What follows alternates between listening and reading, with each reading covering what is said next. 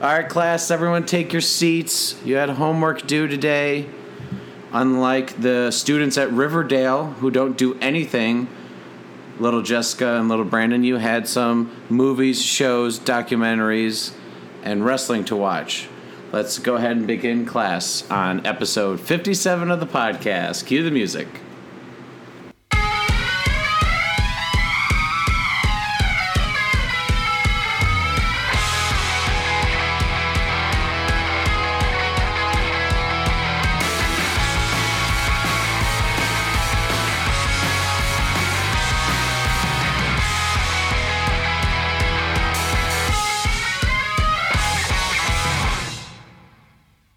Welcome, everyone, to the Entertainment Buffet podcast. I am one of your hosts, Brandon Prosek. And I'm another one of your hosts, Jessica Quaz. Yes, Jess, we're back. Episode 57. We had some homework we gave each other. Were you excited to dive into these things? Excited is one word for it. Um, intrigued, I think. Um, yeah, no, I was. I watched things I normally would never really watch, so that was interesting. And now I have a full report back for you. All right. Well, um, yeah, for those who are curious what we were talking about, back in episode 55 when Jess and I were talking about our some of our favorite current Netflix comedy specials, we assigned ourselves some homework. And uh, this is something we're going to be bringing back to the podcast. Where we'll be signing each other some things that the other hosts may not usually watch or it may not be at the top of the list and we're making them put it at the top of their list and uh, sit down and watch. So now that it's been uh, a little while since we gave each other that homework we're we're here to get the report cards read the essays all that stuff. Can I just say the strangest part of this whole experience was the other day I got a text from Brandon and all it said was like how's your homework coming along? And I was like oh my god. I even said like okay mom like i haven't been asked that in like a decade. Like oh my god that Right? was really weird. Right?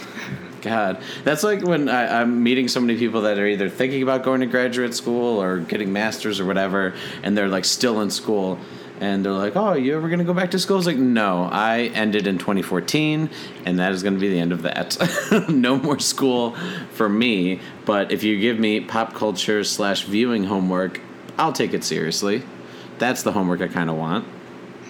Yeah that's the fun kind for sure. We had like the Yeah. good kind of homework and it turns out that's a thing yeah.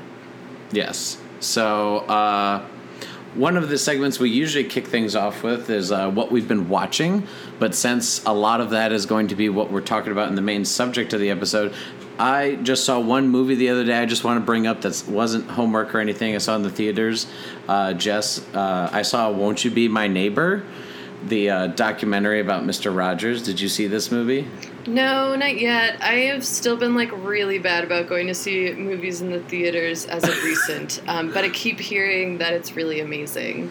I've only heard good things, and finally, now that I've been like settled in Chicago, I found uh, there's a theater near me who typically plays. Um, I wouldn't say just independent films, but like the lesser known ones. Like they don't have the blockbusters like the Jurassic Worlds and the and the Incredibles and all the big budget movies. They have a lot of the smaller budget ones, and so they were playing "Won't You Be My Neighbor," and it is a fantastic documentary. Uh, Mr. Rogers, I think like I remember seeing r- reruns when I was younger, but like I don't disti- I don't have a distinct uh, memory of watching. But even just watching this documentary about it made me realize like all the things he was trying to do with his show like and people may have just said like oh he's a little creepy. It's goofy. It's weird. It's this. But there was a lot of political and, and uh, statements that he made with that show a children's show and he talked about serious topics like uh, you know taught kids about death or uh, things regarding uh, assassinations and uh, it's just incredible how long he did that. And honestly, Jess, I think we need a Mr. J- Mr. Rogers for this generation to spread some more positive, constructive uh, messages, not only to kids but just in general. Who do you think would be like the millennial Mr. Rogers? Who's the closest thing we have to it? Oh, like an actor or just like someone that's currently doing something? Just a millennial Mr. Rogers. I think it would be uh, Donald Glover. Would probably be. right? Like who else is like really cool and positive and everyone like universally likes them? I don't know. Oh, good God. Uh, now I'm picturing him in a sweater. Aw, Uh, wouldn't that be like nice? Wouldn't you want him to be like, hey kids, hey, I mean cookies, let's talk about things like yeah. Oh gosh. Well, Jess, before we get into homework, is, was there any movies or shows like that that you you watched you wanted to bring up real quick? Um, actually, no. I mean, everything I've been watching has been either assigned by Brandon or preparation for our next episode. So, uh, no, not not today. No. Which should we give a little? Uh, should we give a little mention on what our next episode uh, we're aiming to do for episode fifty-eight? Sure. Let's let's plug it here. Let's get people pumped. Yeah, so uh, Jess, uh, we had a great time doing our Tarantino film ranking, um, like uh, I want to say about ten episodes back or so. Well, we're gonna return that, and this is gonna be a recurring thing we're gonna do every now and then with some of our favorite directors. We're gonna rank all of Christopher Nolan's feature films. Yeah, we're doing it. um, I.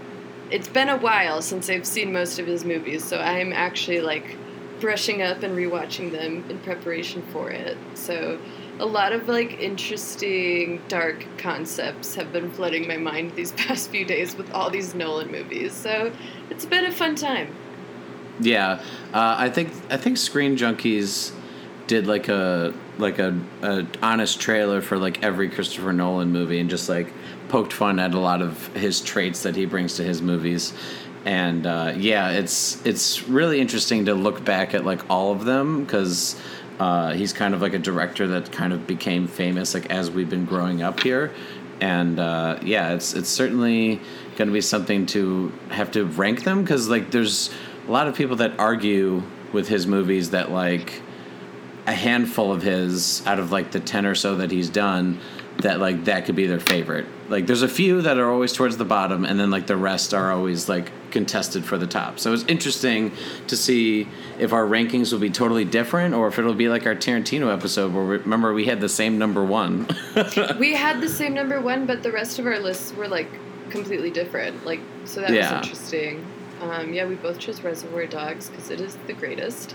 Um, so yeah, I watched Batman Begins last night, and before we get into like our movie homework, I just want to mention that I totally forgot Katie Holmes was in Batman Begins, and she is just so rough. Like that is a really rough time. Like I'm kind of glad that for the second one, like Scientology got to her and she wasn't in it.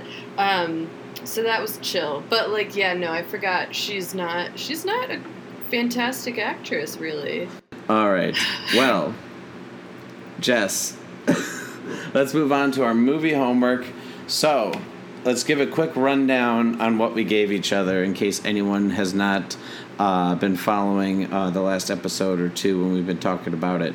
So, Jess, you gave me the the doc documentary on Netflix called Five Foot Two uh, about Lady Gaga. You gave me the first two episodes of Riverdale and then an episode of Queer Eye.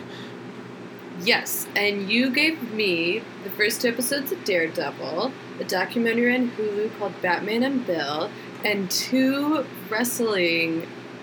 Are they rounds? Is that what they're called? Matches. Matches. Matches. Two wrestling matches. Clearly, I did my homework really well. Um, you gave me Bayley versus Sasha for NXTX Women's Champion at NXTX Takeover. Did I say that right? NXT Takeover. Oh, what is? Wait, is it? What is it? No, NXT? NXT NXT. Women's I said Champion. that. I I, I thought you said two X's. I don't know. Maybe I did. I don't know this stuff. So, and then you gave me match number two, which was Johnny versus is it Tommaso? yep. Uh, NXT something or other. So I didn't. I didn't write it down it's extensively. I just read their names. So yeah. So you gave me those three. Um, would you like to report first? Sure. Um, I guess we'll kick off with. Uh, you gave me one episode of Queer Eye, and Jess, I watched two. um, and I'm plan so to watch proud more. Of you. you do? You plan to watch more? Of course, there's not that many, so it wouldn't be that hard to do. I know. I'm just so happy to hear that because I love Queer Eye. A lot of people love it. Yeah. Um, I think it's just like a really positive show. I think it's just a really good force for like really positive things for you know what i just figured it out i just They're the Mr. out. Rogers of they're the mr rogers the fab five is our mr rogers yes yes Oh goodness. So yeah, you originally gave me the third episode titled uh, "Dega Don't," um, but I decided I wanted to watch the first one first, just because I was curious how they, even though like it had been a different show prior. Um, I wanted to kind of see how they kick things off, if they introduce the characters maybe, or things like that. So I watched the first episode. Uh, I think it's called "You Can't Fix Ugly," and then I also watched "Dega Don't" after that. So. Um, let's get it out of the way. I know everyone's curious. Everyone's been posting about it. Yes, I did cry. Let's just get that out of there. It's there's no. I'm I'm not I'm not a guy who you know is uncomfortable with the idea of crying or admitting it. I don't have a fragile masculinity like some people do. Uh, yeah, I cried and. Uh, not like at sad things obviously but just because uh, the interactions that these guys have uh, with these people like i'll just start with the you can't fix ugly clearly this uh, tom guy is just a you know he, he- he's got a daughter he's twice divorced he, he kind of has fallen into this little funk where he, he's, he's not really keeping taking care of himself health wise, you know, body wise and house and all that stuff. So like they kind of just needed to like lift his spirits so he can get back out there. And um I don't know, I guess I just kind of liked like the show like they did not not that I expected the the Fab 5 to do this, but like I think other shows would go the easy route of like just like making fun of this person and then like oh they need to do this they need to do that but like they really kind of just came in and like look like we understand if you know you're going to be like this but like we're just going to show you how to eat a little better. We're going to decorate your place a little. We're going to you know show you how to kind of have better skin care and hair care so that uh, you know, because the the joke is he he keeps saying you can't fix ugly, and they're like, well, the first thing you need to do is like stop fucking saying that. and I don't know, I just I I was really engrossed. I, I loved um, how much fun he had with them, and then by the end of the episode, they're like, we got to go. And he just starts like crying. He's like, "I love you guys," and they're like, "We love you too." And I was just like, "Damn it, Tom," you know, because like clearly like this was a good person who was just like you know i bet a lot of people looked at him and thought that like he was just like a lost cause he was a slob twice divorced lives by himself he's gross but they did not do that they saw through all of his uh, you know things he was going through and helped him uh, through it and, and it was also like a nice twist because the, they kept talking about like yeah if you're gonna date again and then like he like reveals is like oh my my second ex-wife you, you know I love her and I still love her and this and um, they're like, oh wait, so like we're not just talking about you like dating in general. Like we got to get get you back together with her and uh, just yeah, that episode, great. Jess, what did you think of that? Because that's the first episode. What did you think of that when you first saw it? I definitely cried too at the end when he like started saying goodbye.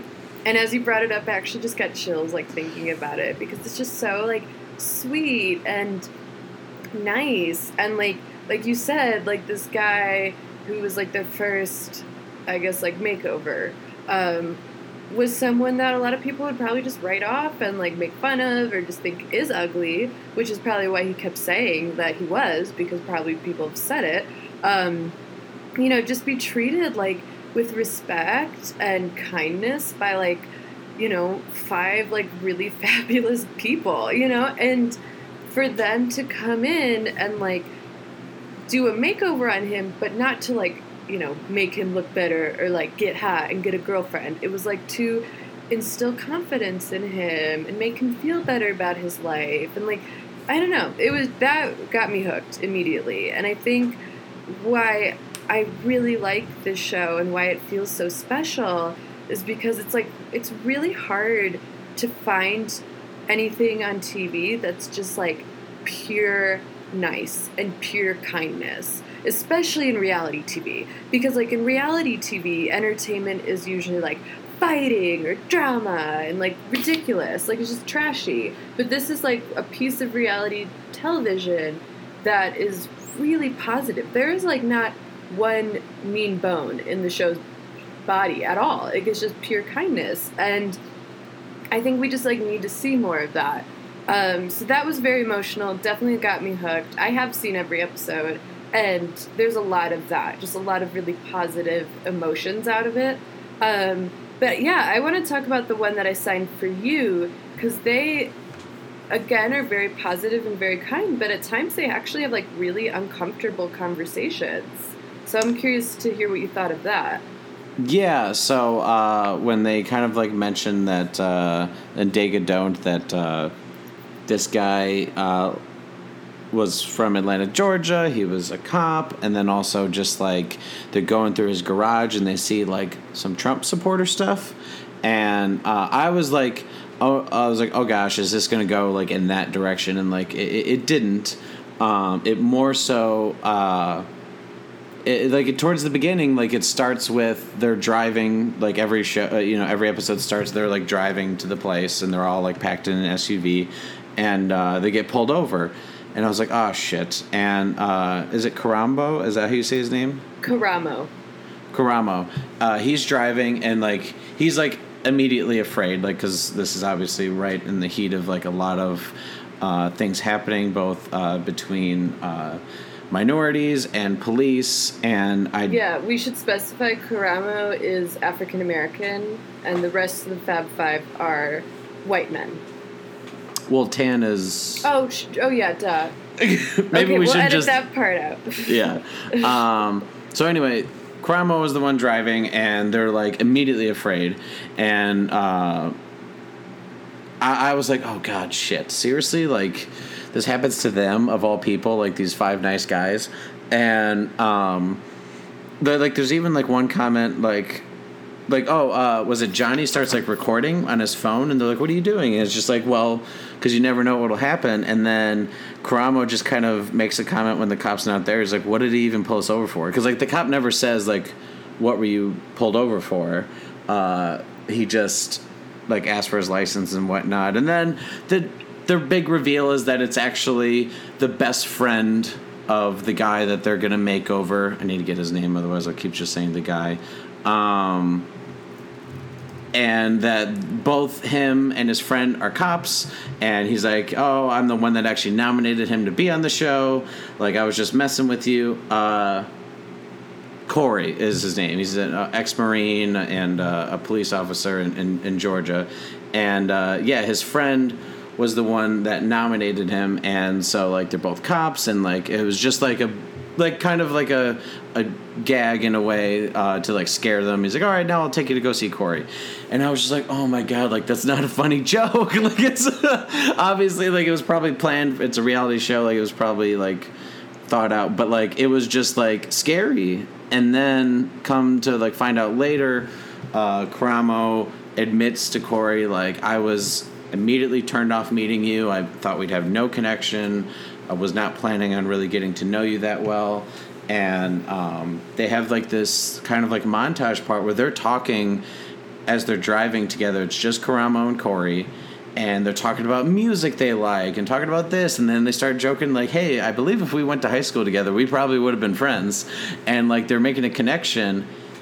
And then they talk about the uh, like the elephant in the room that like Corey's a cop Karamo's black and like all the stuff that's going on and like Corey admits like it's ridiculous how some of those cops use excessive force and then Cramo admits that it's it's ridiculous how like all cops are lumped together just the same way that like all black people are like lumped as criminals. And so it was just like this moment that I was not expecting to see in an episode uh, of Queer Eye of all things you know, I thought they were just going to come in, kind of like the first episode, redo the house, teach them to be healthier, get them some new clothes, get them all spiffied up. But um, to go into such like a deep thing and like they just have a conversation and they come to an understanding and like i think it was corey actually says you know if a lot of the people that are kind of discussing these big things just did what we just did just like sat and talked we would come to an agreement and an understanding.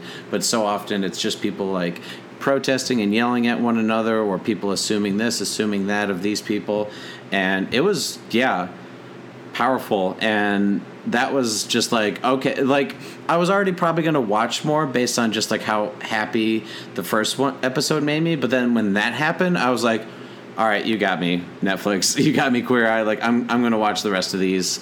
And uh, like there's no question about it yeah that conversation was pretty much why i chose this specific episode and i mean not just that but that conversation was something like really unexpectedly important for people to watch because it showed us like there are sometimes really a lot of things, especially nowadays, that make us really uncomfortable and are really challenging to see eye to eye on. But if you just have like a simple conversation with someone, it can make the world of difference. Like, you don't need to yell, you don't need to cry.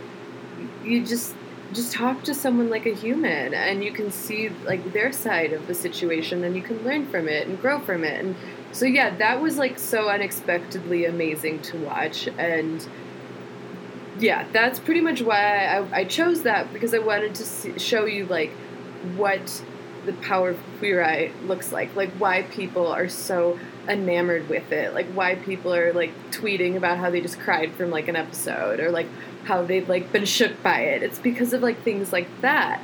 And even like in that episode too, just like there was so much compassion, like um like Corey when he was talking to Tan about like his style. At one point like Corey starts to cry because some of the clothes he has like are his father's who just passed away. And yeah. Tan just looks at him and goes, "Can I give you a hug?"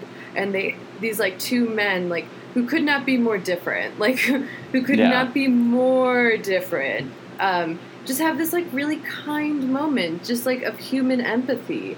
Just like because we all experience loss, we all experience pain, and just because you're like so different from someone doesn't mean you can't understand them. And so like that, like something like that was really special to see too. Or like like Jonathan um, showing Corey and his daughters how to make like DIY face masks. Like, yeah. just like little simple things like that, like where you can connect on a human level, even if you feel like your world's apart.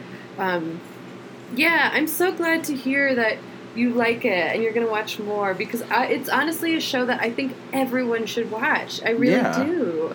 Well, that's the thing is like I was never like actively avoiding it. It was just like in general, there's like a lot of stuff I'm behind on, and uh, like I I knew I'd give it a chance. Like I, I, was not denying it would be great, but then like actually sitting down and finally getting to watch it, like it's like all right.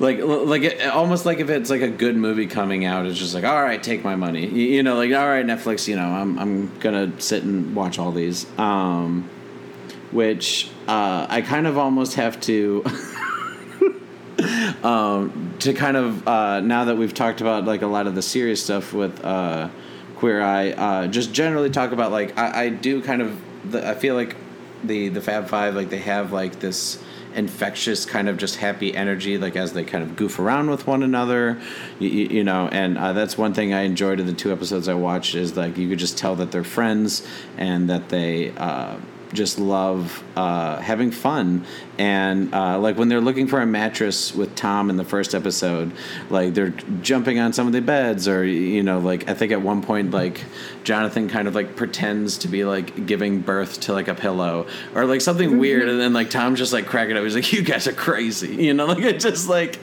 it, he's just cracking up the whole time, and I think it's because yeah, they're just they know how to have fun, and I wish that like more people can just be doing that, like spreading positivity. Um, so Jess, uh, that was uh, Queer Eye. Anything else you'd like to say before we move on to one of your homework assignments? Um, just that honestly, like I know if you haven't seen it on the surface, it probably just looks like a typical makeover show, like like the original sort of was. Where I think the perception, if you haven't seen it, could just be like five guys come into another guy's life and just tell them how to live. Like, do this, do that, and you'll be pretty. And that's so not what it's like at all. And that was honestly something, like, before I had started watching it that I would expect it to be. But it's just, it's not that. It's, it's making someone feel the best they can for who they are. And not try they never try to change anyone they never try to like make someone skinny and pretty and like we're gonna Yeah. give you new clothes like it's not like that it's like we're gonna make you feel and look and be the best that you can because you deserve that. And yeah i just think that like that's something really special and like for those of you who haven't seen it just keep that in mind. Don't be like hesitant because it it's really not just like a, another like reality tv show. I don't think there's really been a reality tv show that's like this really like that instills so much positivity in people. And so yeah just don't hesitate to watch it just because you don't like reality tv or makeover shows or anything like that because this is so different from them Yeah, I agree. Because like I, I I did not watch the original. It was an MTV show, right? It was uh, Bravo before anyone really watched Bravo. Yeah, it was like Bravo's first hit.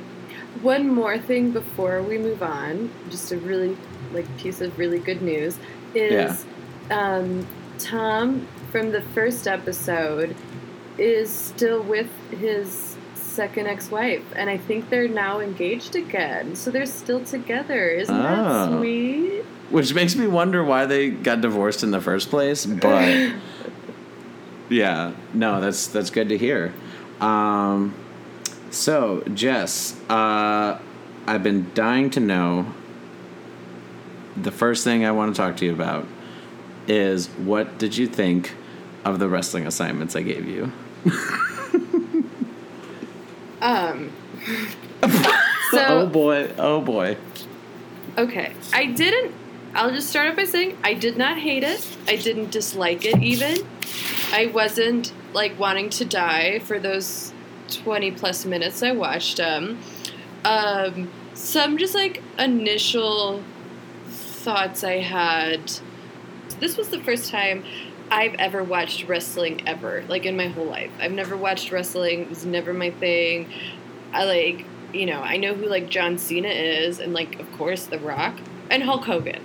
Um, but like, I don't know much else past that. Never watched it. So the first one I watched was Bayley versus Sasha Banks for NXT Women's Championship. Um, so for those of you who are like me and who've like never watched wrestling, each like match starts off with like a video package with background and like the storyline of what you need to know. And basically what I got out of this one was that like Bayley was like sort of a newcomer who like really kicked ass and like got herself all the way to the championship and like this was it. Um and she was facing Sasha Banks, who is like badass bitch, like number one top dog. Already had the championship title from last year. Is that right? She was already. Uh, like she, yeah. Uh, Sasha Banks says, yeah, she had been keeping it for like a, I think it was like a good few to six months. Like she had been defending it.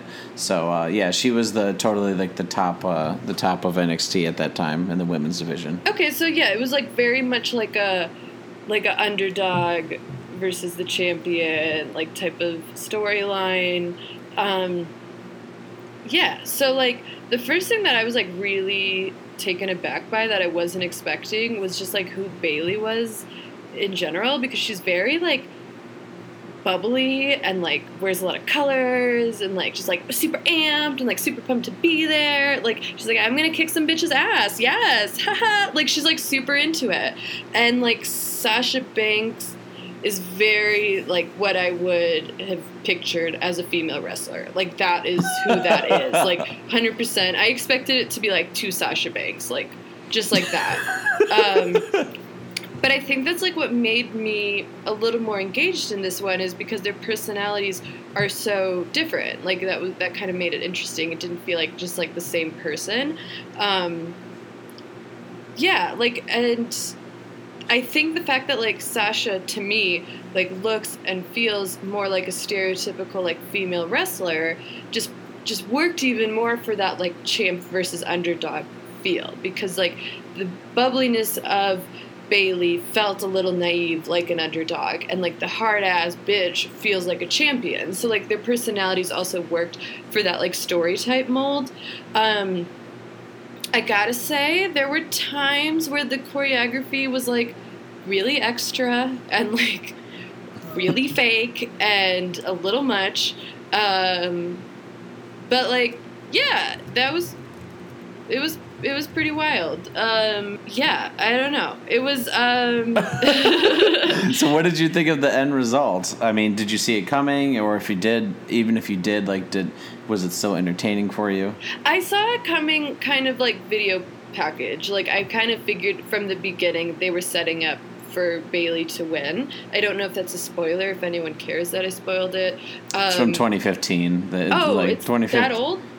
It's like 2015, 2016 or something like that.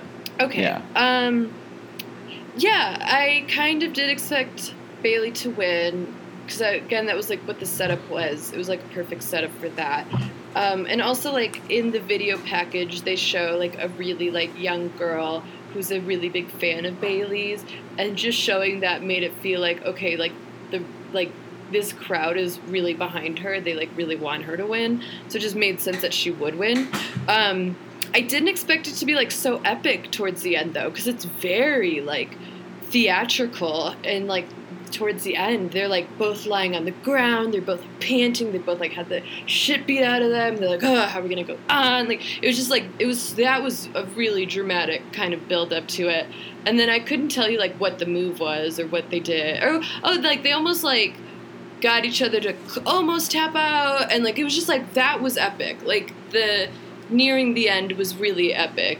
Um and yeah i think it made sense if like they already had Bayley planned to win for it to like go down that like sasha like really really tried. Like they still made her look good even though she didn't win. Um so i thought that was interesting. Um so i th- okay this might be like super lame but one of my favorite parts of like the whole viewing experience of wrestling was um, at the end after Bayley won, um, Bayley and Sasha and I think like the other female wrestlers who like participated in the championship like all like have a nice like group hug and they're like yay bayley did it and i just like thought that was really nice to see camaraderie because i wasn't expecting that in wrestling like at all um yeah, I just like I said, like I'm still trying to wrap my mind around wrestling culture in general. Um, I've, I'm looking at my notes right now, and I wrote down like five questions, just like as my train of thoughts. Like, how does this work? Are the winners determined? Oh, oh, I wrote. I wrote like, are the announcers improvising? Because the announcers are awful. They are rough. okay, literally at one point, one announcer said, Stop talking. I want to watch Sasha fight. And the other one said, I wish you'd stop talking. And it was like, I wish you both would stop talking. You are the worst part of it. Like, why are you talking? So like, what's the deal with that? Like, are the announcers just like shooting the shit, like making it up, or do they have a script? Because sometimes it feels very scripted. Like, I just have so many questions. Also, just so like they, the WWE fan base, like, do we know it's like all not real, but we pretend like okay. it is real, or do you like you think it's real? No, no, no, no. See, that's like there may be some little kids that still think that because like they don't understand it yet. But that's that's one of the I'll just say that's one of the biggest misconceptions. And actually, when I had uh, my uh, good buddy Michael Pomanderi uh, on, it was like way back, like episode nineteen or so, something of the podcast. We talked about wrestling because uh, he's also a fellow wrestling fan. Um, we all know that it's not real. It's like when you go to a movie or you watch TV like we know it's or, or like a, a, play. Like we know, you know, if someone on stage shoots someone that like they didn't actually get shot. So it's like most people, unless you're like little kids who don't understand it yet, like we all know, but we're there for the storylines and the moments and like because like as far as like people are curious like how scripted not scripted it is i mean like when it comes to the announcers a lot of the times they don't quite know the results so that they can try to get them spur sometimes they have good spur of the moment reactions but then other times i haven't watched this match in a little while so i can't remember what the announcers were like. Um, but yeah sometimes the announcers can be really bad. But um, yeah it's uh, the the conclusion is usually determined beforehand, but a lot of the times the wrestlers get to kind of like with the pro- uh, the producer choreograph like what moves are happening or what moments are happening, what beats, or sometimes they they just change it on the fly in the ring and they'll just be whispering to each other, "Okay, you're going to go do this." And like I that's why I just think like they're athletic abilities is so like uh, commendable how they can uh, and like some of them like there's been guys who like will literally get like a concussion in the middle of a match and keep going and just based on like it's so like ingrained like what to do that they just go on you know with injuries and stuff like that. So like it's uh like we all don't know the result as far as like like sure they had been set they literally were building to Bayley winning for months but like there's been times where they do that with other people and then they go the other way and like but they were really going for like bayley was being built as this really feel good like you said there's this little girl fan who's like her number one fan um, that like dresses just like her wears her hair just like her all that stuff so like they were building for months and months and months to have her finally win the title that like her friends had already won. Um, and then like occasionally in the business they kind of like sort of break characters like after the match like they did where even though Sasha's the villain character and Bayley's the hero like they hug after because like it was just such a good match and like that's why I, I really wanted you to see that one because there was a long long stigma in wrestling unfortunately especially in the WWE where it's just like females cannot wrestle as good as males. And so like it was always treated as a joke. But like there was all these female wrestlers who kept wanting to prove that wrong prove that wrong prove that wrong. And then like these were two of the you know many uh, female wrestlers who came forward and put on such a good story and match to where people weren't just saying oh that was a good match for for women. They were just saying that's a great match in general. And so that's why i figured you would especially like it, even though the ending may have been seen from far away, but it was just like they had done the story perfectly to set her up so that then once you know Sasha lost, that like Bayley can now be like the top person in NXT, uh, and you wanted to just see her now go on the rest of her journey defending the title to to new people and move on to different storylines and stuff like that. Yeah, I I'm glad that this was like the first thing of wrestling that I've ever watched because it was like engaging and compelling. Um, not just because of their personalities, but because some of the choreography was really fucking good. And like like you were saying, you know it's fake, but the athleticism they have to like uh, just even do some of those things and and sell it in a really real way that takes a lot. And so I understand now, like, the wrestling fan base liking the theatricality of the whole thing because it is really entertaining. So I totally get that. And I don't think I really got that before. Um, so yeah, I'm I'm actually like really glad I watched it. I was like really interested by it. Um, and yeah, even though like the ending I I kind of predicted it, but that's also because like I study these like story like how story works and that is a yeah. like an archetype of a story that's set up a lot with the underdog winning. Um, even though i kind of saw it coming like i still wasn't bored by it. Like i still was was into it and like into watching it. And like i said the ending felt very epic even though maybe the end was predictable like the way they sold it with their acting and like their like actual like choreography was really interesting. Um, so I actually I enjoyed that one a lot more than I expected to, for sure. um, the other one I watched, I didn't hate it, but to, yeah, Tommaso Ciampa versus Johnny Gargano. This one was actually just from like a few months ago, so this is a very recent one. Uh, I was kind of bored with it. Um, I didn't I don't. I wasn't engaged. I wasn't nearly as engaged. I was really sort of. Um, for some reason, it just didn't like click with me. I didn't love it. I didn't. You know, like so. Basically, like they were best friends, and then there was like this weird, like hyper masculine drama because like, w- like they uh, fought and then they've stopped fighting or I don't know. It was like it was also very aggressive. Like like I understand it's wrestling, but it's like okay, calm down. Like take a breath. Like it's cool. Like it was just very aggressive, very fast. the video packaging was just like two men yelling at a camera, being like, "Hey, you fucked me over," and it's like, whoa, whoa.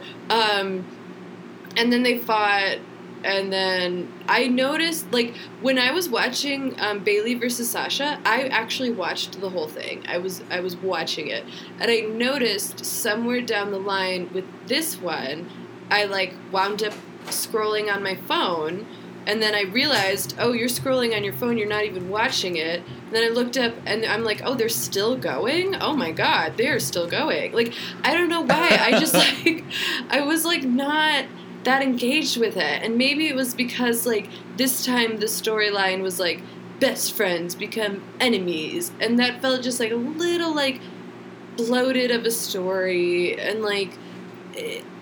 Uh, yeah, I don't know. I didn't, and it was like, you know, one is like clearly the good guy, one is clearly the bad guy, and like that's not that fascinating for me to watch. Like there, there wasn't like anyone that I was like really rooting for. Like in the Sasha versus Bayley one, I was rooting for Bayley, so I was a little more engaged. Whereas this one, like Johnny versus Tommaso, to me, I couldn't care less who won. Like it was just like it was just like whatever, guys. Like you're, it's just I don't know. So like Johnny was like the good one, right? Like the good yeah. guy, and then Tommaso was like the bad guy, and like the again with like the video packaging it was just like like almost like too much. Like where like johnny's like super good and super great and look at his wedding. He got married. He's got a wife. He's in love. He's so great. And it's like tommaso has a weird beard and is bald Ew, icky. And it was like it, uh, it was i don't know.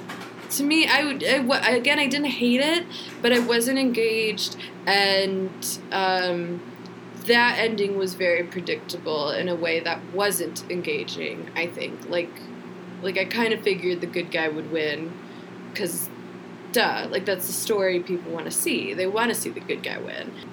I think it was just the particular two that I chose. That yeah, it was it was very clear cut. This person's the the hero. This person's the villain. Whereas like it's not always so clear cut, or if it is, it's not. Uh, you know, I, I just you know, I personally like enjoy because like there is like some, you know, little realism to the story. The fact that like the guys are like best friends in real life, and you know, it's like it may have been over a bit over the top in the packaging, but uh, uh, did you at least appreciate like some of the things that they would do like athletically, um, like story wise, like in the match? Yeah, I think that's something I've grown to like appreciate um, about wrestling in general because it's something like I didn't this might sound ignorant, but like I didn't fully get it, or I didn't even like try to get it, because to me, like, like, and I, again, I don't mean to sound like an asshole, and I don't know if there's any way I can say this without sounding like an asshole. But before I watched it, I didn't understand it. I didn't get it. Like, I thought it looked really fake. Are you guys pretending like it's fake, or is it supposed to be real? This is super weird. It's guys in weird outfits who are super aggressive. Like, I just didn't get it.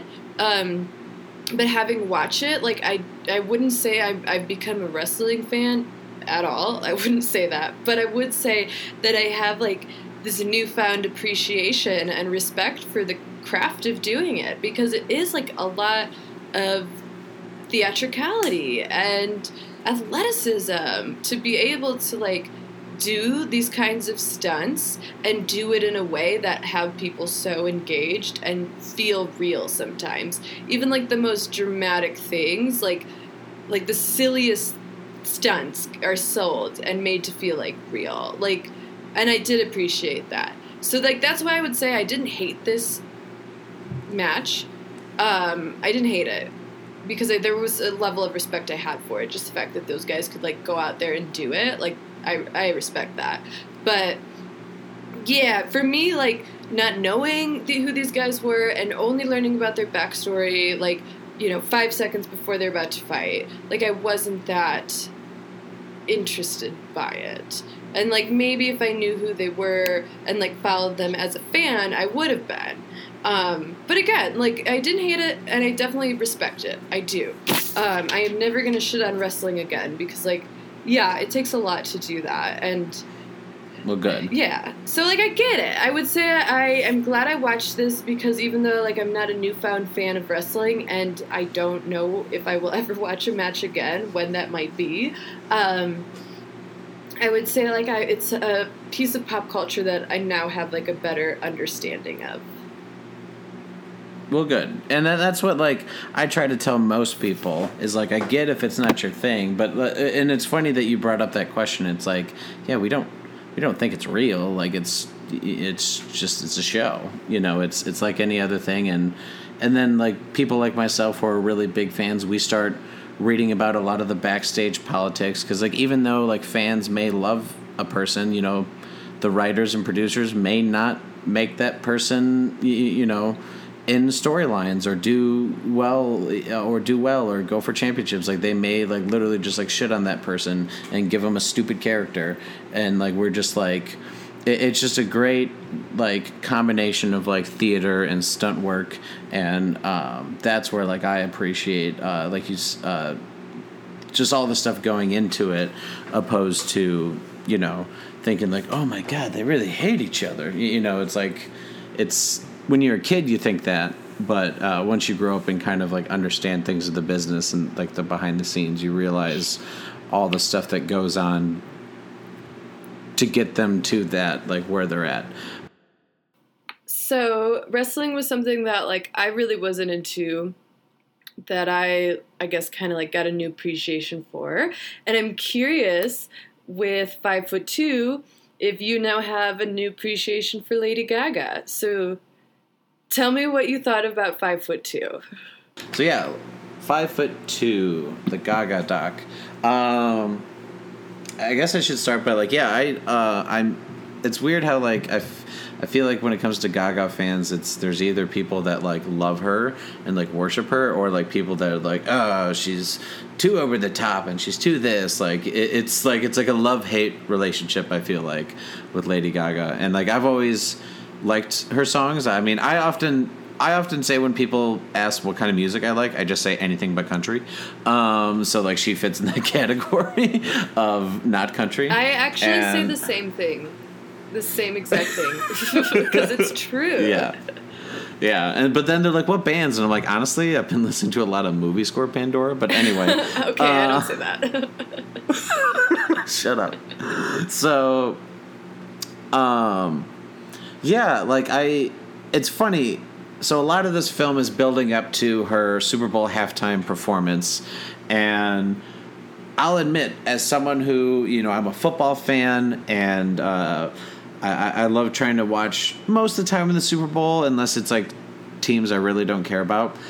I'm usually someone who like doesn't really care about the halftime show, so I often kind of dismiss it. I, am like, why is it so over the top? Why is it this? Why why has it become this like big ordeal that like a halftime show?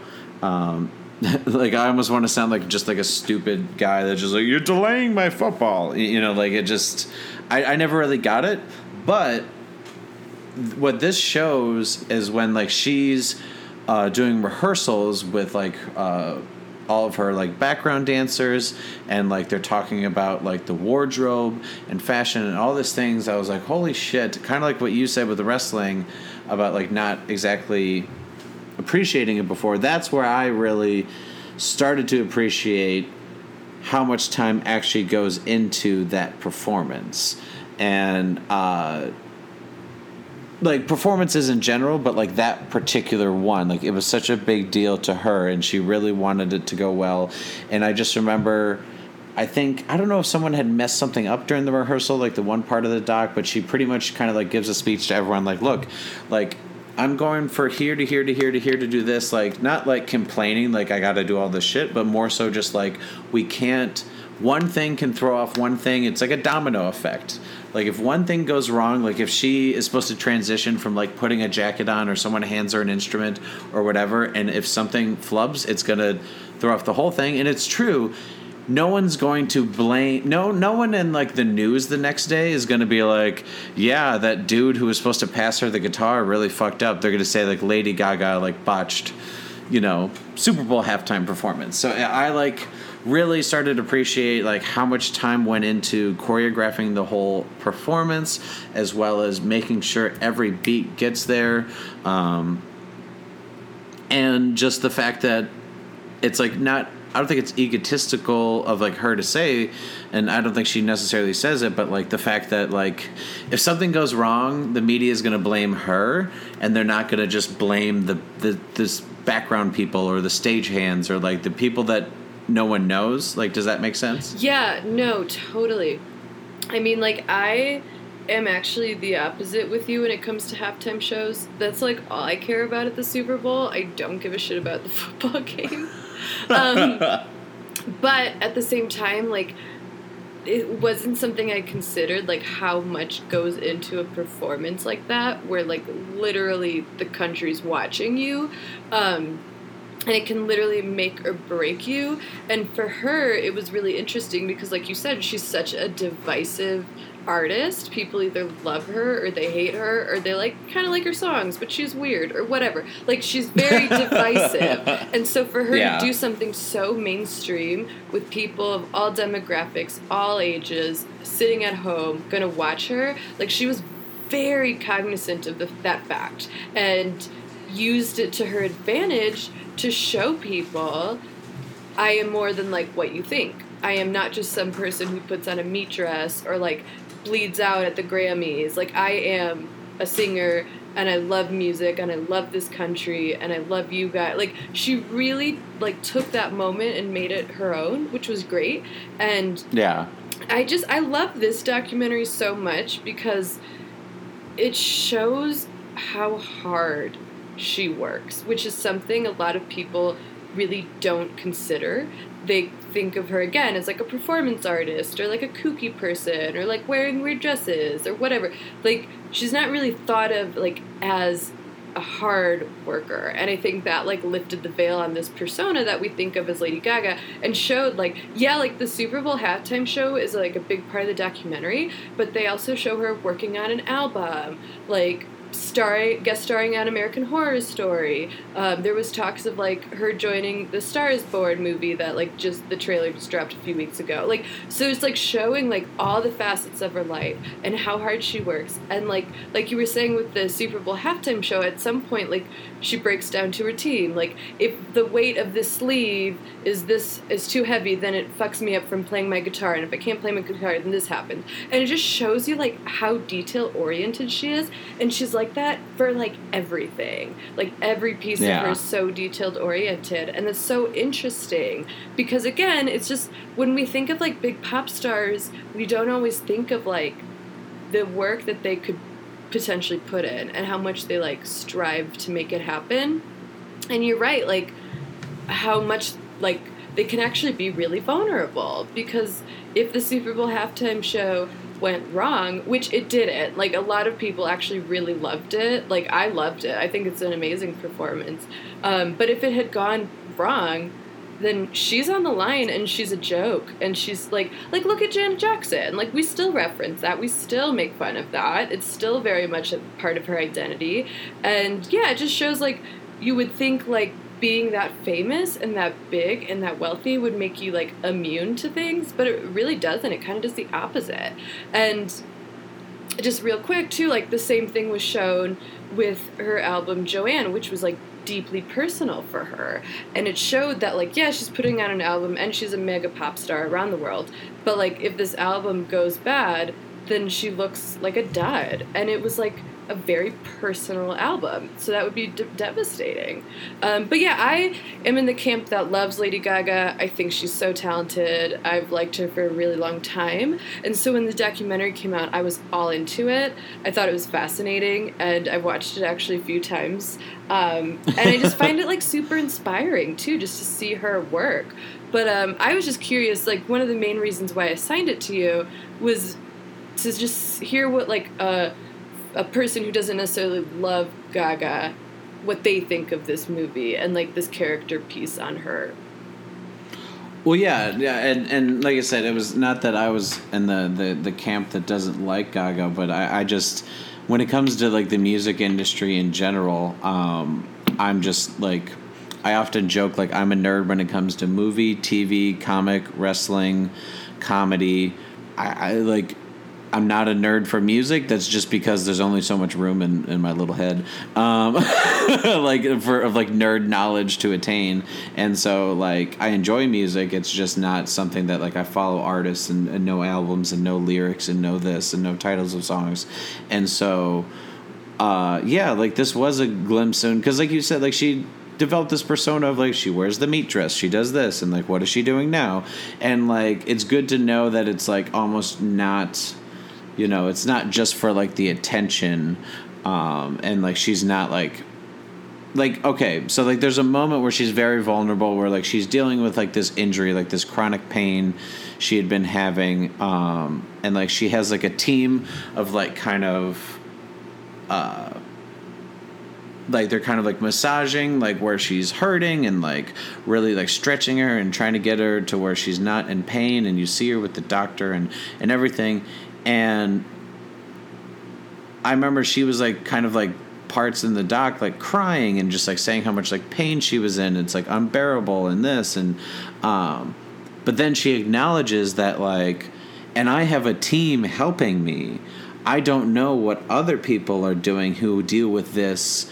who don't have what I have. And I was like, "Oh, thank God." Cuz like it, like when she was like crying and like saying she was in so much pain, I just wanted to be like I my head instantly went to like for any celebrities like oh yeah well you have a team that can help you with that? But then she acknowledges it. She says like yes I do have a team and I feel so bad that like you know I can't you know that other people can't have the attention that I have when it comes to uh, you know working out what I'm working out. But also uh, if anyone wants to disagree with that, I would say, yeah, but like if someone's in pain, like, and they're not like a famous person, they're not really doing anything, they could maybe just like not do stuff. But she has such a high demand schedule, like she has to keep going. Otherwise, people are going to be like, oh, where's Lady Gaga? You know, the, where's this? But, you know, she powers through. Um, even though people like kind of judge her based on like her outlandishness and whatnot, uh, but she is, and she's like what is she? She's young too, isn't she? Like she's a lot younger than I thought. Like she's Yeah. only what?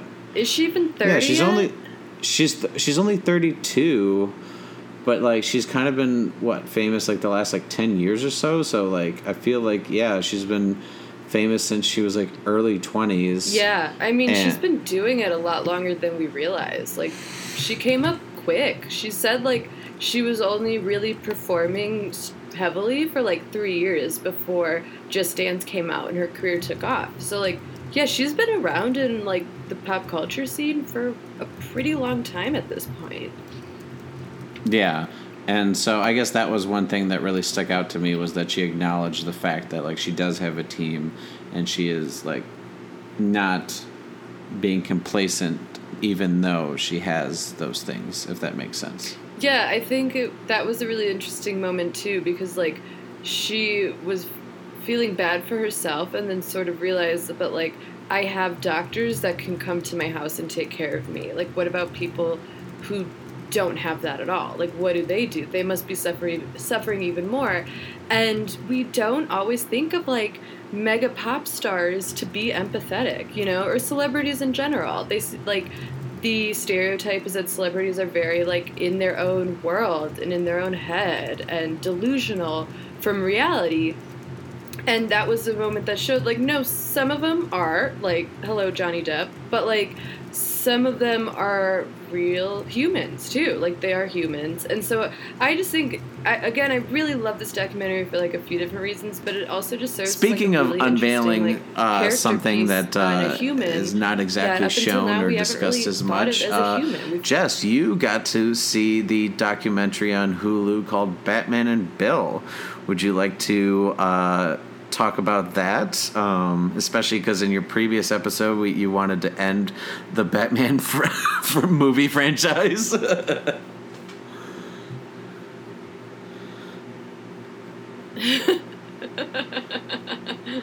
I still sort of do. anyway, um, yeah, so Batman and Bill I thought was super fascinating. So, for those of you who'd never heard the story before, like me, um, Batman and Bill is about uh, sort of like the secret creator of Batman named Bill Finger, um, and how essentially Bob Kane, who's credited as like the the the creator of Batman, um, essentially kind of stole his idea and took it as his own, sort of. Like he didn't explicitly do that, but he sort of shadily did. Um, and then how as Batman ballooned, it grew into what it was. Bob Kane still had the credit, and Bill Finger was kind of left in the dust. Um, so I thought it was really fascinating for a few different reasons. Um, that story alone, I had no idea about that at all. I didn't know there was a controversy over who wrote Batman. Um, I'd never heard of Bill Finger before. Um, so just learning all that was really interesting. But what I really liked about it too was that um, it, it focuses on a fan of Batman who and I can't remember the guy's name. I don't know if you remember it, Brandon, but a fan who was so passionate about getting Bill Finger the credit he deserved that like he took this on himself and investigated and learned about Bill Finger and like found out his life story. Um, by the time this fan like started to investigate, Bill Finger had already passed, and so it's just all about how this fan like took on this this justice, so to speak, and sort of in a weird way became Batman of the scenario. And but you know, I think this documentary really, taught me that like artists have been exploited for a lot longer than what we think. We don't always think about like how many people who create something don't get the credit they deserve because honestly like Bill Finger's probably one in a million of stories like this, which is unfortunate but true. But what I was really mind blown by was how even after like Bob Kane had passed away and he wasn't around to like defend himself, how yeah, like Warner Brothers still like got involved and yeah, like it was a little ridiculous. Like um and I don't know much about like the, how DC handled it later on because they really didn't talk too much about it because a lot of it was um, them trying to just get Bill Finger's name on the movies. Uh, and the sh- and the show Gotham and like something so simple like like literally his name just typed in the credits like that's not that crazy to do um yeah. you know? Especially probably because like not everyone who's watching those movies know who Bob Kane is. Like I I didn't and I've seen all those movies. So it's not like Yeah. it would really change anything from an audience perspective. It's not like they would lose ticket sales by having Bill Finger in the credits. But yeah, like Warner Brothers would black them and then there was like these weird like conspiracy yeah, sort of a conspiracy theory about whether or not like certain contracts existed that Warner Brothers like claimed existed with Bob and but would, like wouldn't show anyone. So like yeah, it's like really strange how like like yeah, the idea of like someone not getting their credit that's not that crazy, but like decades after the fact that like people are still covering for it, like that is bizarre.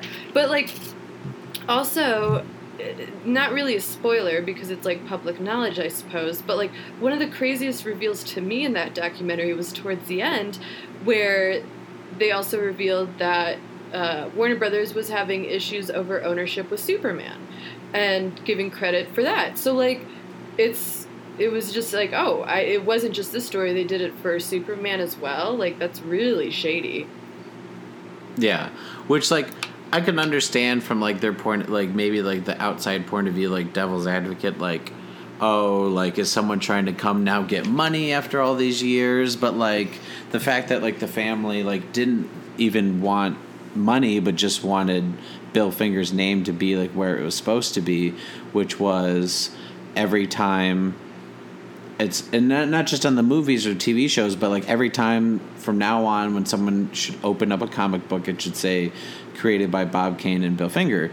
And my thing also that was so crazy was it wasn't just that like he helped come up with like the design of Batman and like that's all he did, but the fact that he helped come up with uh, the Joker Robin, the the the quintessential Batman origin story of his parents getting killed in the alley, the Batmobile, calling him the Dark Knight. Uh, other villains like like Joker, I think it was Joker, Riddler, Scarecrow, Penguin, Catwoman, like these essential things not only to Batman but to comics that still decades later are prominent.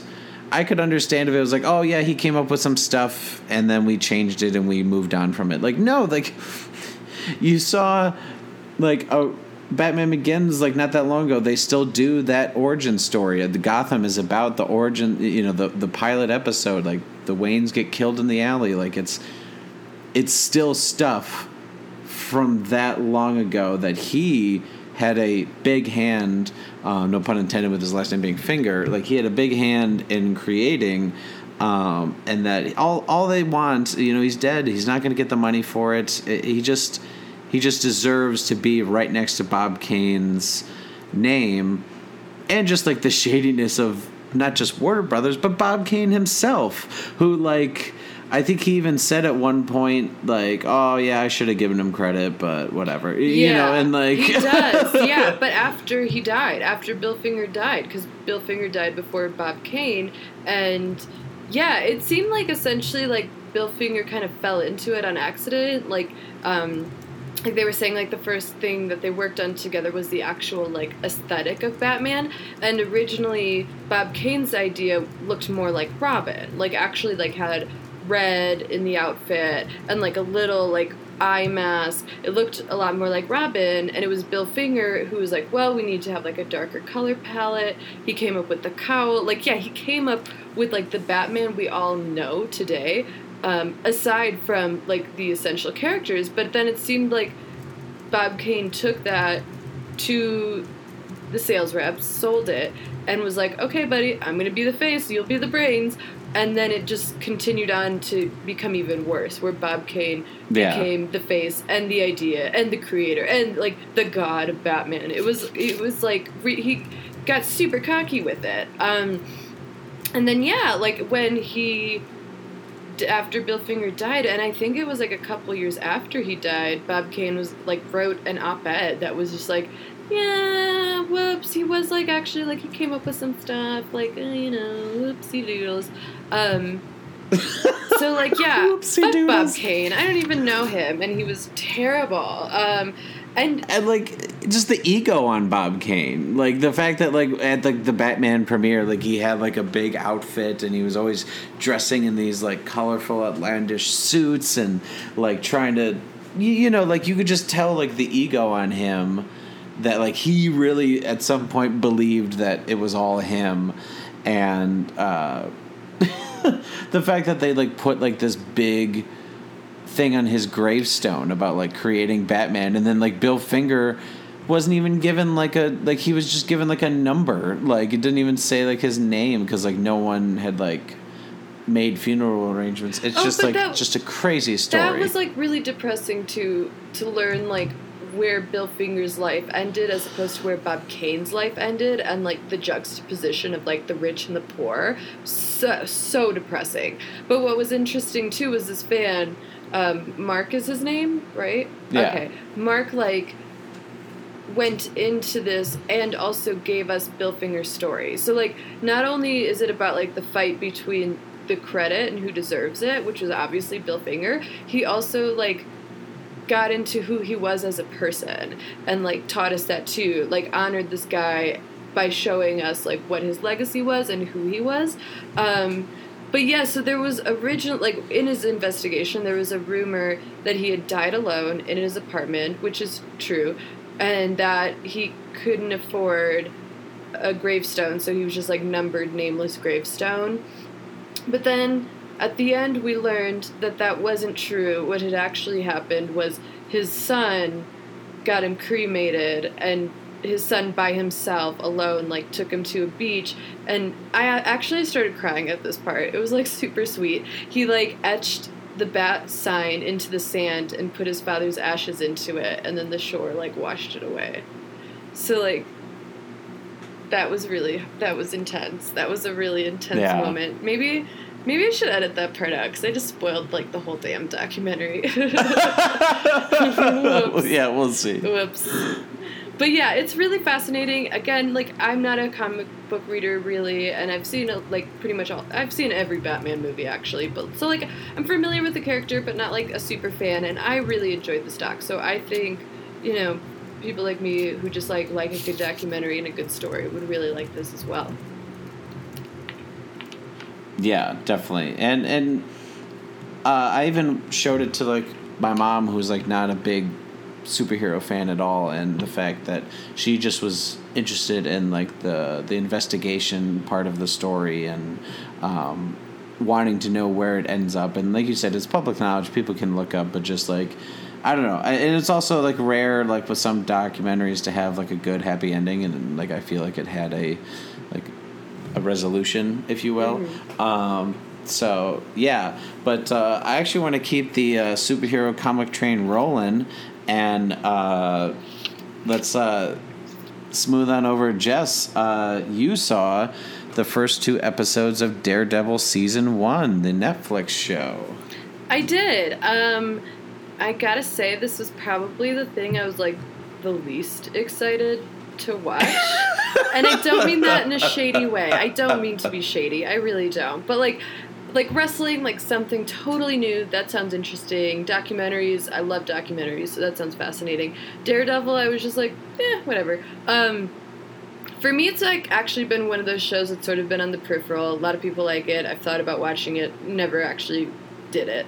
Um, so I do think I may continue on watching it because I did like it. So just letting you know, I might watch it. Um, I really like the pilot, but it's like not amazing. But again, it's a pilot. Most people, most pilots are not amazing. They're just fine. They're a good introduction. And this was just that, like a good introduction into the universe, who Daredevil is, who is like what his deal is, all of that. So I thought it was like a really good introduction. Not amazing, but engaging. Like I was into it. Um, episode two is where I think I got like really into it. Um, so I don't want to give too much away for people like who haven't watched It's it. been out a few I know, years. but There's I two just seasons. watched it. All okay, right. okay. So like this is really strange, but I've seen all of Jessica Jones, and because I love Jessica Jones so much, I actually watched The Defenders. So like I've been a little bit into like that Marvel Netflix universe. Uh, so what was I thought was really interesting was right away in episode two they just like jump right into the superhero action. There's like no real build up. It's just like bam, he's doing the damn thing, and uh, it showed how like vulnerable he was too. Because in the first episode, you see him being like so good at what he does. You kind of like this sounds really stupid because they say it like every other scene, but you kind of like forget that he's blind because he's just like, even though they're always like, "Huh, "Are you blind? Oh, you are blind? That's weird." Anyway, it's like, okay, I know he's blind. I totally understand that part. We don't need to keep saying it, but like you don't like in the first episode that's not like a crazy big factor. It's just like oh yeah he's just a, like he's a really good superhero and he just like can't see. That's fine whatever. But like in episode two it's where you really see like how much that plays a factor in his identity and like what he's is and isn't able to do. Um, so that was really interesting. And I think that the cinematography and lighting is absolutely beautiful. Um, not to mention the choreography. The ending of the episode is a really epic fight scene. And it just ends. And I loved that because it got us to like the height of the action of the episode and then it just stops. And I think that's what left me wanting more was that it was like such a well shot, well choreographed fight scene and then that's it. Then that's all you get for right now. Um, so yeah, I really liked it. I liked it a lot more than I thought I would, for sure. Um, yeah, I think I, I will continue on. But it, Nice. That's not what I was expecting. No, you didn't think I'd watch anymore? Well, I, I, I didn't know if you'd be like, yeah, I get it, superheroes. Because I feel like so often when we talk about like Spider Man or Batman, you're like, yeah, yeah, I get it. And I'm just like, oh, I, you, oh you know, my god! like, so. You bring up the two superheroes that I have a problem with. I have seen like every fucking Marvel movie except for two. You I know, but everyone sees every Marvel no, movie. there's a lot of people who don't see every. There's a lot of Marvel movies. There's a lot of them, and yeah, I do like superheroes. I just don't particularly care that much about Spider-Man, and I only like Batman, Nolan, and before. Like post Nolan, I'm not a Batman fan. Anything Nolan and pre Nolan, I'm into it. So, let me just say, like, one thing I was afraid of was you. You were saying, you know, Daredevil's pilot was not mind blowing, and and I agree, and I think that's why like it either hooked people or it didn't, and. What's funny is with this Netflix model that they've established, where they just give you the whole season.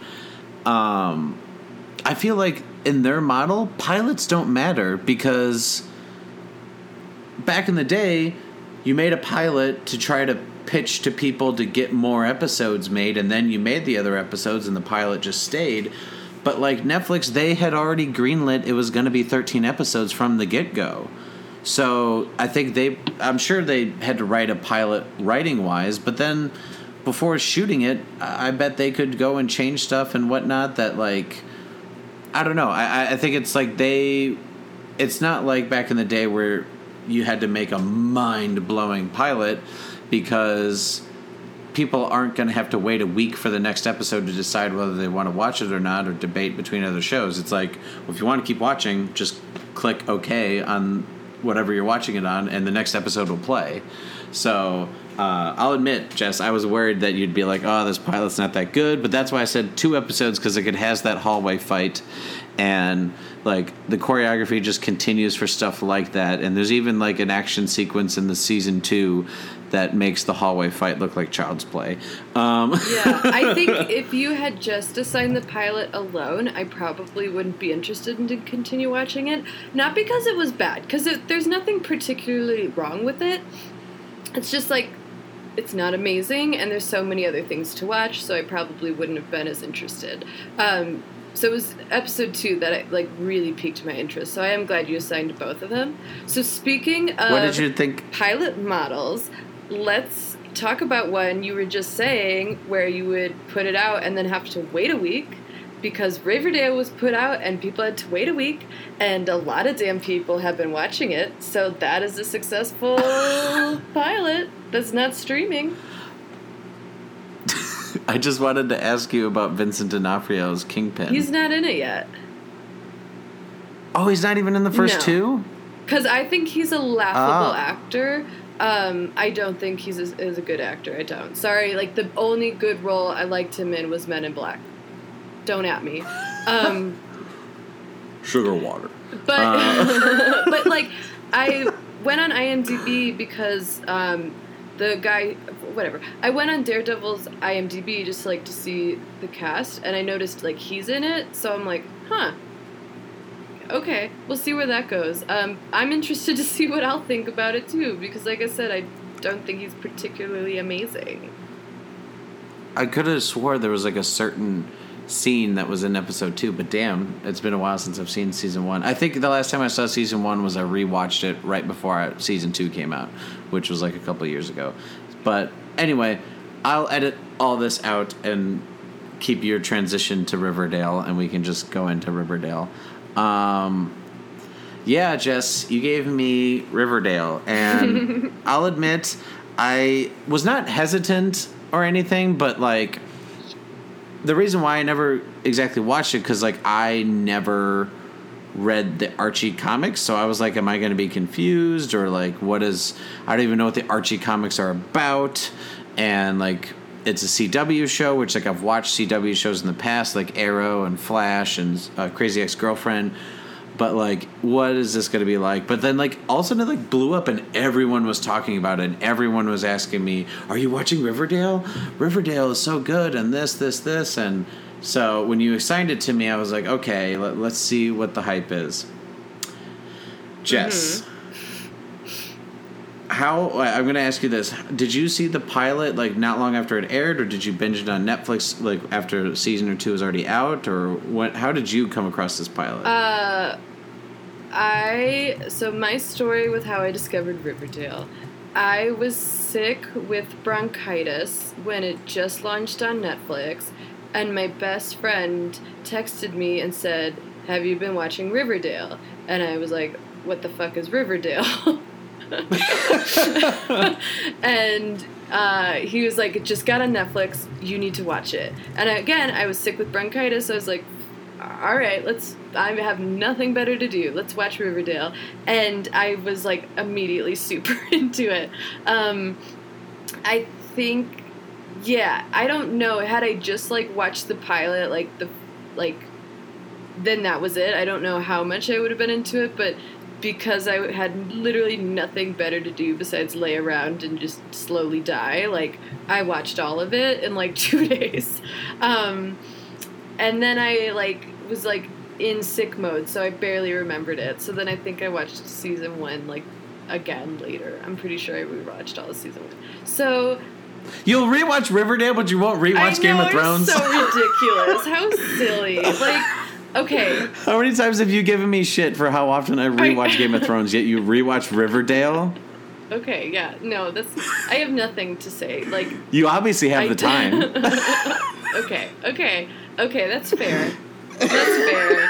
Like, look, okay. I have said this before. I will say it again. I'm pretty sure I've even said it on this podcast. I love Riverdale, but I hate how much I love Riverdale because, like, objectively, it's not as great as I act like it is. Like, I shouldn't like, like, okay.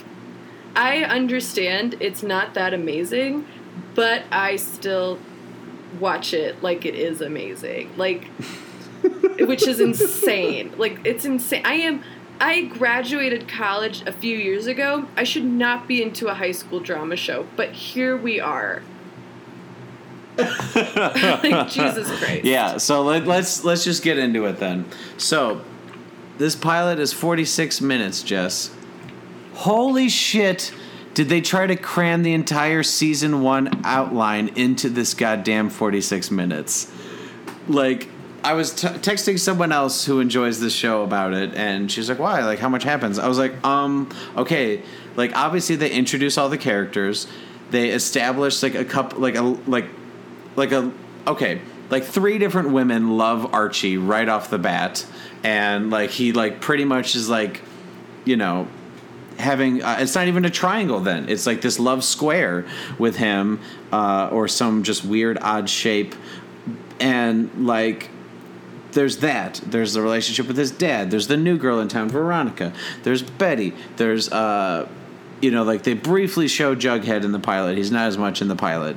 Um, they introduced the whole thing with the uh, the dead uh, John- Jonathan. Is that um, it? Um, the, the twin. The, what the, the Blossom? fuck is his yeah. name? Because he is like is crucial. Um, Jason. Yeah. Jason so Blossom. Jason. So like you, you they introduce all this stuff right away.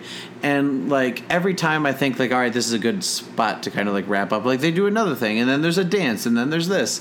Like and there's and then like there's the scene where like him and betty are like confronting their feelings towards the end of the episode. I was like oh my god like any other show they would have saved that for like episode like i don't know 12 like they fucking did it all in the pilot. Now what are they gonna do? And so uh uh, I don't want to sound like I'm just hating on it because I'll admit I not only watched episode two, but I watched episode three and uh, almost started four, but we had to start recording. Like, I'm going to watch more, but like, it's a typical, for anyone who's wondering why Jess is upset that she likes it, it's a typical CW show where they cast.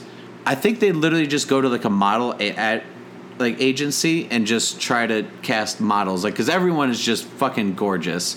Men women like and they're all supposed to be like 15 that's the thing too. They're not supposed to be seniors in high schools like most stories. They're sophomores. And the shit that they're doing i'm like okay let's that's that's ridiculous.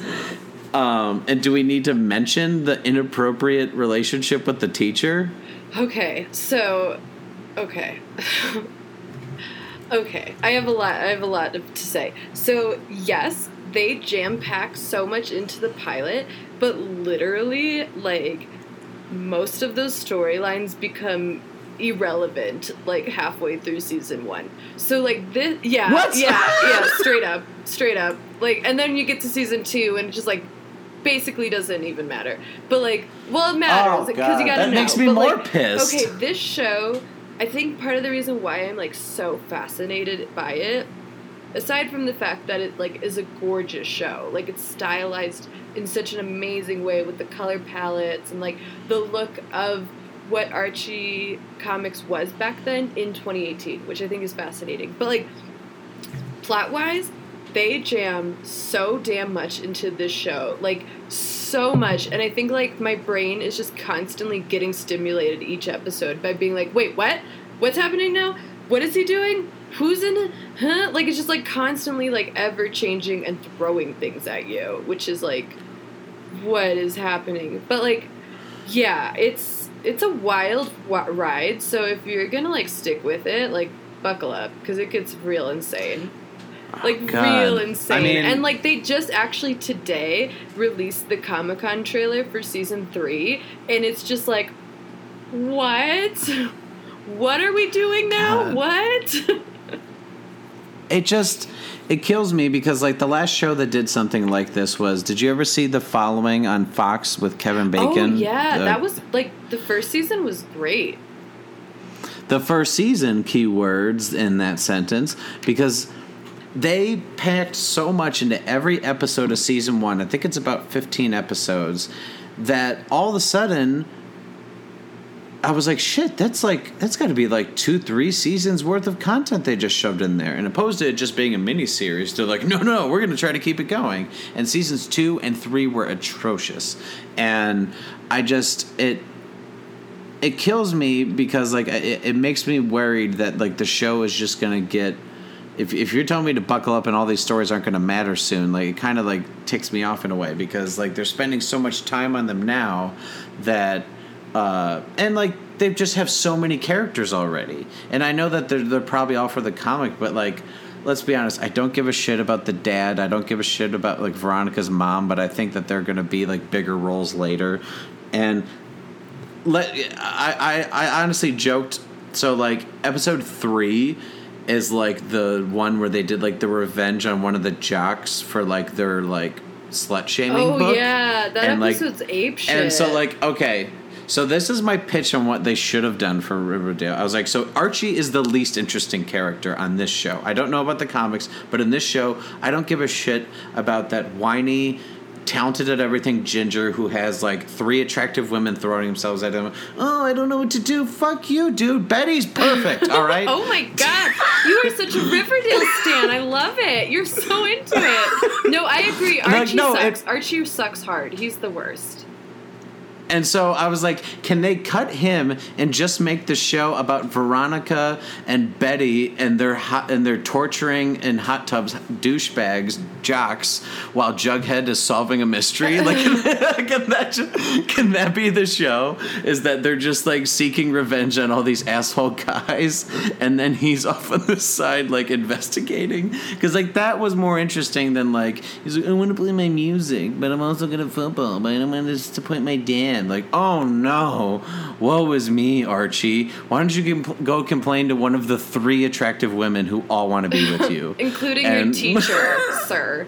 including your wildly inappropriate teacher who like i was like well maybe he's pretty much 18 and maybe she's like a teacher's assistant like 22 or something but like no the the joke is that she's quote unquote a cougar and i looked up uh, the actress is like 36 which is you know not old or anything but compared to he's supposed to be 15 and even if they age her down like to 30 that's still double his age like it's it's gross and even though she's wildly attractive it does not make it i, I it just what Betty is perfect, and he says it in the pilot. He's like, "I'm not good enough for you." Oh, fuck off, man. you, you know, I think you, I think you love that they're chasing after you. I think he's egotistical. He loves that they're all like pining for him, and that, or he's secretly in love with Jughead. I don't know.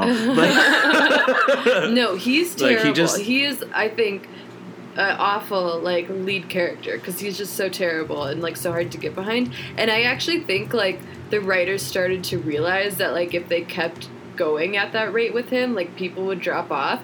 So he becomes like he's still the main guy because there's no way they could do without him since it is like Archie's world. Um, I think they like start to push him back a little bit and start to put other characters like more in the forefront or give them more time. Um, cause yeah, his music career gets real annoying, and then oh god, spoiler alert, they just kind of like stop doing it. like, like at some point you could tell the writers were like, this isn't going well. Um, yeah, he's not gonna do music anymore, and I'm not sad about it because it's it was a time. Yeah, I just and I, I don't know. I guess it's like one like okay, I get it if he doesn't you know love Betty or whatever, but the fact that like Veronica kind of just shows up and he's just like oh, you know like dumbfounded. I'm like you've been best friends with this gorgeous, intelligent, you know, person who has put up with you since you were a child, and like, oh, some new Burnett is in town, and you're all of a sudden you're you're, you're speechless. Like, get over it, Archie. Like, I, I don't know. I just maybe it's because like I wasn't the hot dude that girls were fawning over in high school, but I just want to be like, I don't care about any of your problems, man. Like, woe is me. Like, oh, uh, I'm good at football, and they want me to play varsity as a sophomore, but I'm also like want to like perform and write with Josie and the Pussycats, which I did not think that they were involved in this universe. Uh, like I just remember the old cartoons. It was like Josie and the Pussycats, uh, and they were like dancing with some giant uh, talking whale thing, um, like the Hanna the Hanna Barbera cartoons. Like if you know what I'm no, I had referencing. no idea. Uh, I didn't know they danced with a giant whale. Wait, did you have you heard about Josie and the Pussycats oh before yeah, this no, show? I read Archie comics as a kid, so I knew who they were. 'Cause, like, yeah, Oh. like I wasn't super into it, but I would read it a little bit as a kid. So like I knew them from that, and like, so yeah, Arch in in the Archie comic book universe, Josie and the Pussycats and Sabrina the Teenage Witch are also in that universe. So I knew them from that, but like. Josie and the Pussycats, like, as as characters, like kind of got their own recognition, and a lot of people don't realize like they started with Archie. Um, so that was cool because like yeah that wasn't something i would have thought they would have done too which is make them like three sassy high schoolers who are like starting off a girl band. Like that's pretty cool.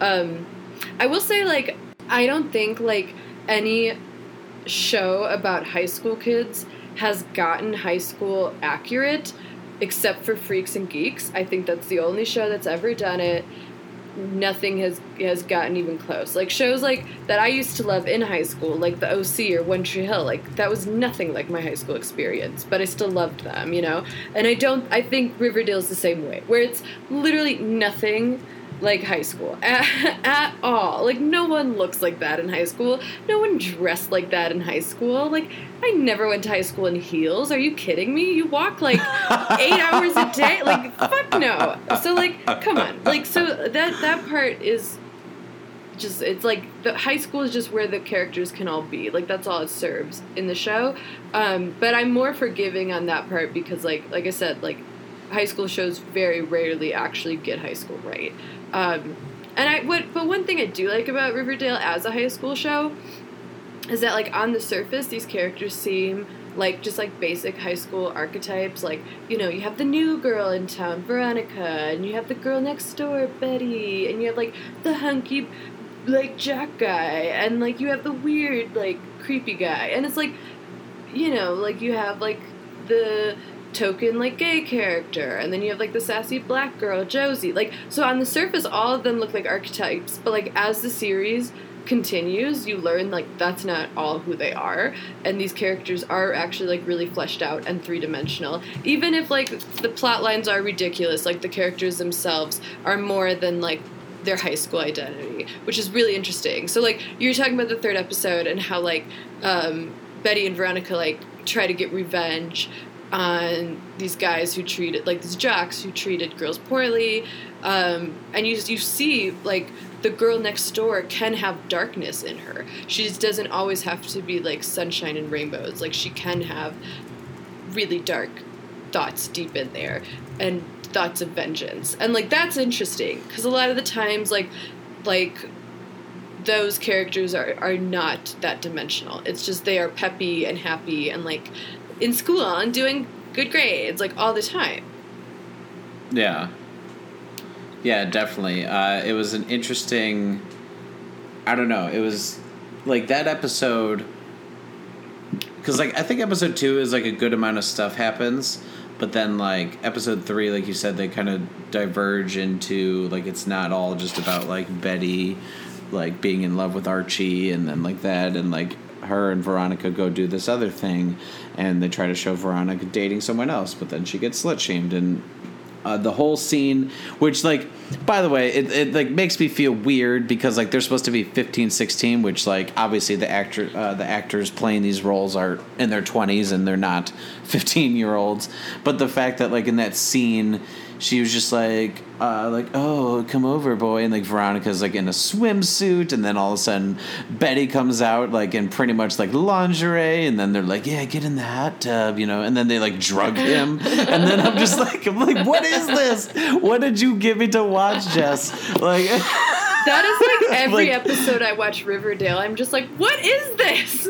Why am I still watching this? I don't know, but I love it. yeah, that's where it was just like, okay, I may have to just keep watching because, like, how ridiculous does this actually get? Because, uh, like I said, I want the show about them torturing, like, jocks in a hot tub while, like, Jughead is, like, trying to solve this mystery of the dead ginger twin. That's like a Hardy Boys book name. the mystery of the dead ginger twin. I mean, that's fair. so you think you will give it a couple more episodes? That is unexpected. I didn't think you would. I mean, I'm I, I don't know. I, I think it's honestly because like I watched the first one yesterday and I started the second one, and then like I, I had it on while I was cooking one of my Blue Apron meals. Uh, on my laptop and like don't all say of a sudden, them. They're like I not said, sponsoring us. Don't name drop. We're not giving them free advertisement. Hell no. I was cooking dinner and had that. That's so true. Um, and yeah, it just like I said, it started getting in this whole weird like revenge, and then like Barb shows up from Stranger Things, and uh, yeah, it just I don't know. I'm really curious, and I, and I almost there's some shows where like you don't care about the side characters, but this one I only care about the side characters and don't care about the lead like at all. And I hope that they continue to do more stories with those side characters.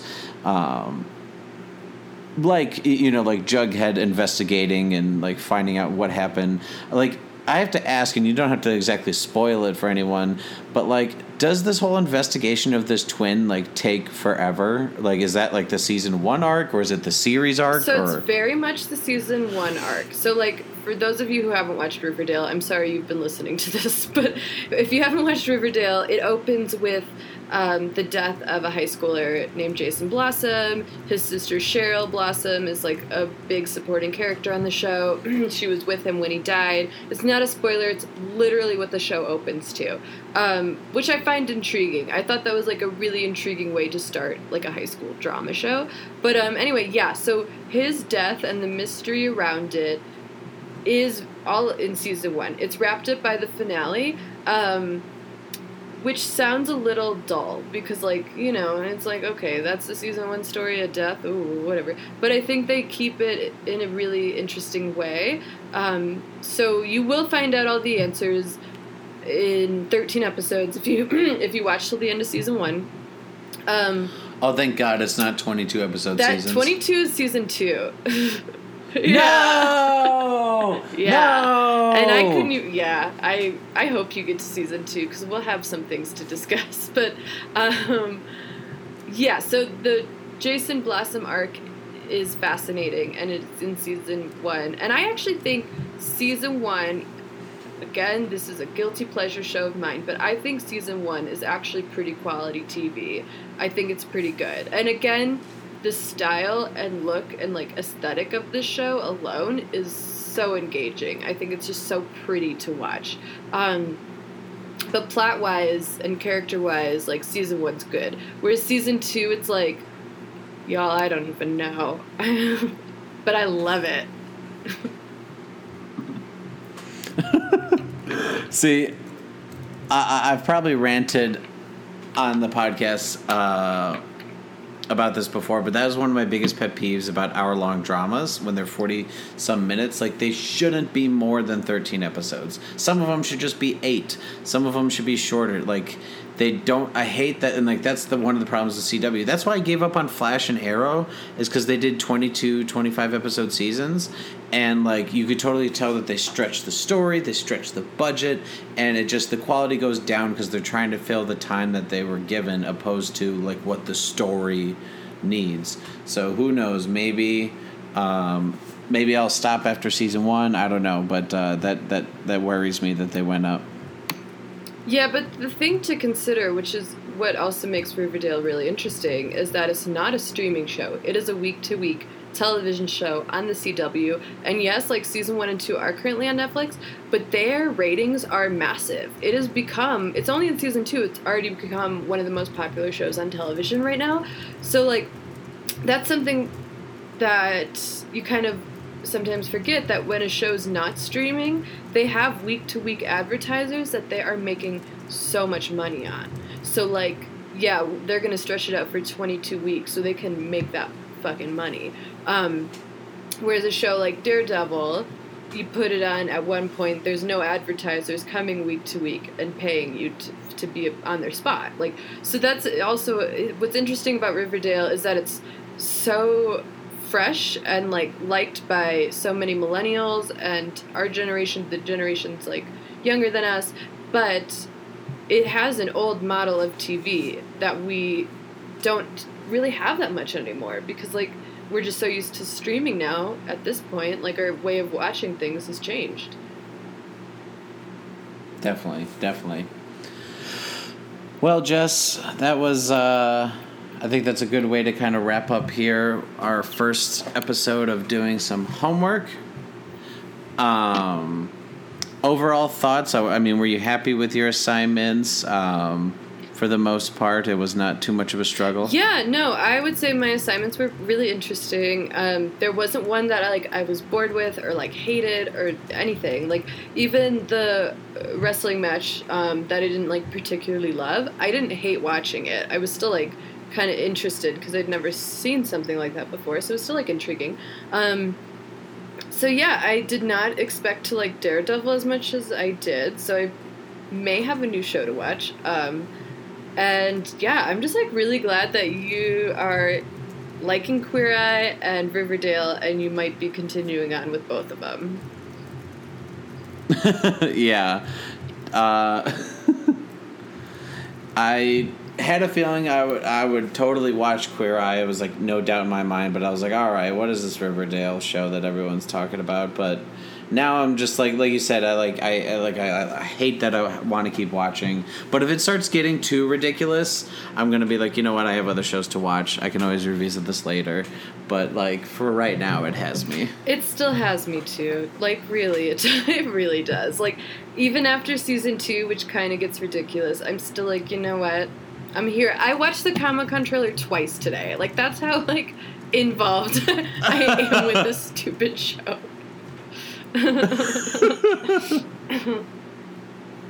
Yeah, Jess, where can they find you on the social medias? On Instagram and Twitter, I am at Just Quaz. I am on Twitter at the pros T H E P R O Z E, and that is also my Instagram as well. Um, and as usual, we'd like to give a shout out to friends of the show, Movie Trailer Trash and the Shelved Podcast, both great podcasts uh, hosted by Charlie Bethany Duber and Jeremy Meyer. Some great content that when I'm not uh, podcasting with Jess and I'm listening to my own, I definitely uh, listen to those week to week and also sometimes let them bottle up a little so I can binge a few right in a row. But uh, I also want to give a little shout out. I came across a funny little Instagram I wanted to tell you about, uh, Jess. It like just got started. Uh, I think just this week. It's it's very new. Um, have you seen those little like people have like the little plastic uh, hands that are super tiny, like tiny hands? Like like normal people have little tiny hands. No, like they're. it's like a little Hang on, I will show it on this guy thing. It's just like it's a little tiny hand. No, I've never seen this before. And some some people some people like use them to like jokingly do like a drink with with like a big mug, and so anyway, the the Twitter is called uh, Too Much to Handle, but it's the number two much, and then two spelled like the number two handle. Too much to handle. It's just comedic little Instagram that's just getting going. It's very very new, and uh, just this tiny hand in like absurd places, uh, like on that keyboard Oh there, just like. Mm. I am I don't know why. following it now because that's how I am when it comes to Instagram. Um, while you're at it, you should look up the real Helen Keller. All of our listeners should. It is a treat. And with that nugget of amazingness, I think we can sign off. Yes, we At can. the real Helen Shout Keller. out to Please follow. You will not regret it. Trust me. Also, still, I'm just gonna say it again. At Renner for real, Jeremy Renner's Instagram because it is fucking insane. He's a crazy person. I've plugged it before on this podcast because Yes, it's so wild. It's like, Jeremy, what are you doing? You have millions of dollars. Get off Instagram. Stop. but he's so ridiculous. I love it. Okay, so at Renner for real, and but more importantly, at the real Helen Keller. they're gonna get all of our listeners are gonna follow them, but they're not gonna like do stuff right. for us. Also, but follow us too. Yeah, Uh, us first. Us first. us first, and then and then them. them. Jeremy Renner last. He has enough. He's fine. He's doing all right. All right. Well, guys, uh, stay tuned. Uh, next episode, as we said before, Jess and I are going to rank all the Christopher Nolan movies. So stay tuned for that and what episode we're going to dive into. We're almost at episode 60 coming up on it. Feels like just the other day when we were doing our, our 50th and uh, 50th episode special. Now we got to do something for the big six out. All right. Class dismissed.